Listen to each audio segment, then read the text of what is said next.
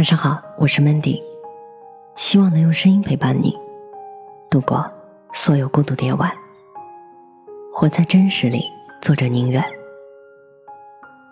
朋友陆是一位摄影师，他和先生以及父母一家住在乡下的院子里。他们除了自家生活的部分，还承包了村里一块菜地，有15个城里的家庭分租了这块地。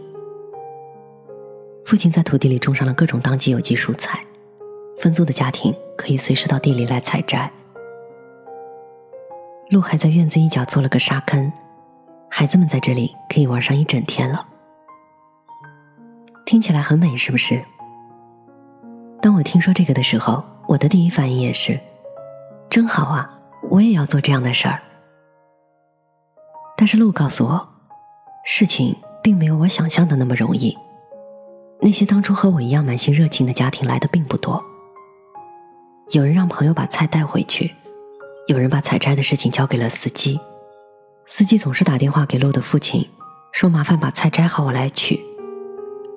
有的呢，就干脆不来了。陆说，明年啊，我要对这些家庭进行考核了，新进的家庭必须承诺他们每个月至少来2次亲自采摘，否则我们的菜园子就没有发挥它最好的价值了。我想陆的意思是说，他和他的家人想做的事情根本不只是种菜卖菜这么简单，他希望做一种值得践行的生活方式，那就是回归田园，增进与土地的亲密关系和自然相处，在劳动中体验快乐等等。这件事让我想到，有太多时候想象一种生活和真的去过这种生活是2回事儿。我相信那些当初掏钱租下这块土地的人，一定是想要每个周末带上家人孩子来这里的。但真的开始了，大多数人会觉得不过如此吗？所以那句话说得好，如果一样东西你得到了，却觉得不过如此，那么这个想得到的就只是你的欲望。如果一样东西你得到之后依然爱不释手，这才是你真正想要的。我们可能忽略了，回归田园这样一个看似无所求的选择，很有可能也仅仅只是欲望罢了。你每天挤公交、堵车，呼吸着被污染的空气，在职场里翻转折腾的时候，有朝一日要在乡下有个菜园，这个想法可以暂时抚慰你疲惫的内心。你会想象那里新鲜的蔬菜，雨后的彩虹，夏天25度的气温，但是你不会看见乡下的蚊子，没有想过给菜地浇水这件事儿会占据1整天的时间。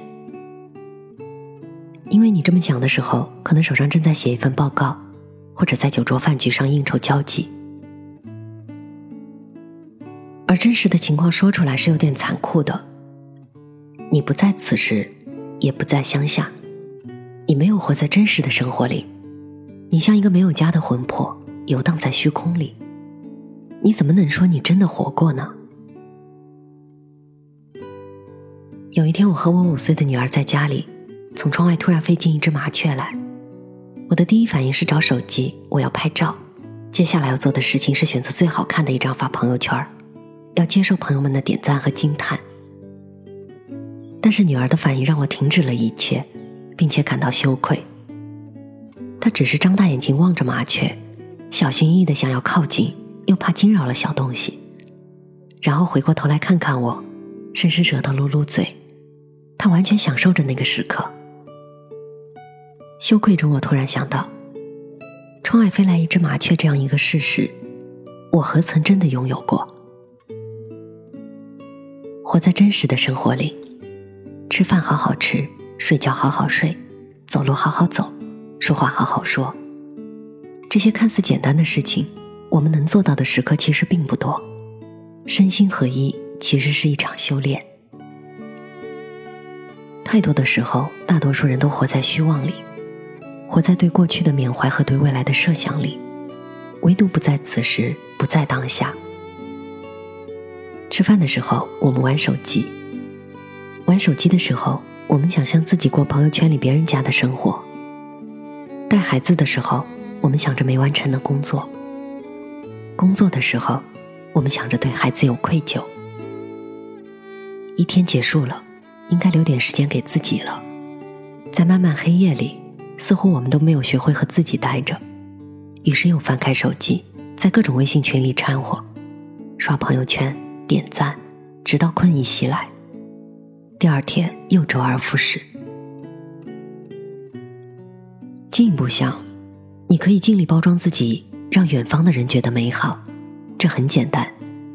但是活在真实的生活里，让身边的人觉得和你相处的愉快，却是不容易的。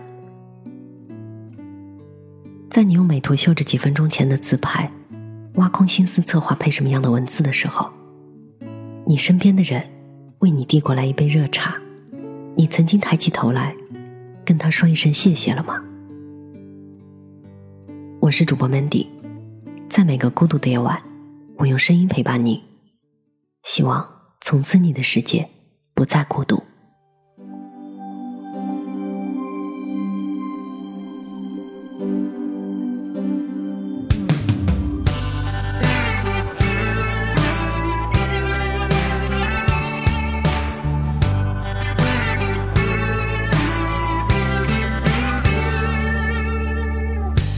如果早知道那天是我们最后一面，我绝不会和你谈论琐事，浪费时间。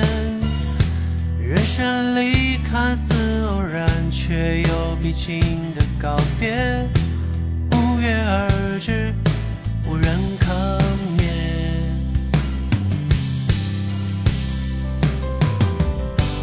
有一回只剩似曾相识的场景，那一刻我忽然感应你就在我身边。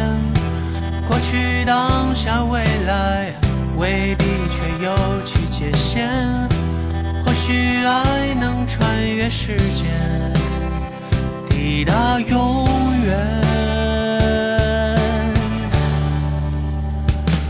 等到秋叶终于金黄，等到华发悄然苍苍，我们相约老地方。等到人已不再奔忙，等到心也不再轻狂，我们相约老地方。等到记忆只剩精华，等到笑容不成伪装，我们相约老地方。等到释怀所有悲伤，等到体谅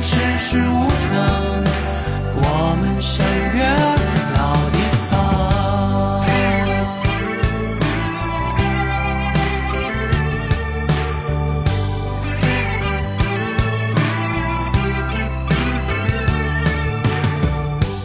有一回只剩某个似曾相识的场景，那一刻我忽然感应你就在我身边。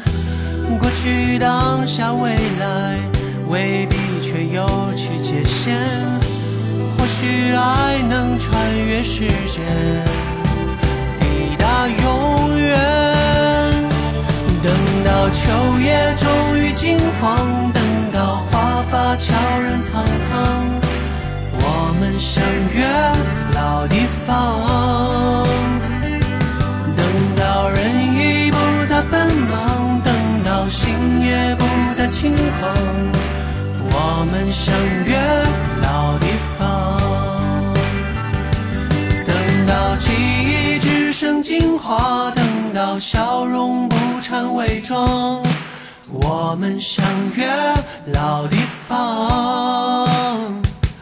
等到释怀所有悲伤，等到体谅世事无常，我们相约老地方。等到记忆只剩精华，等到笑容不掺伪装，我们相约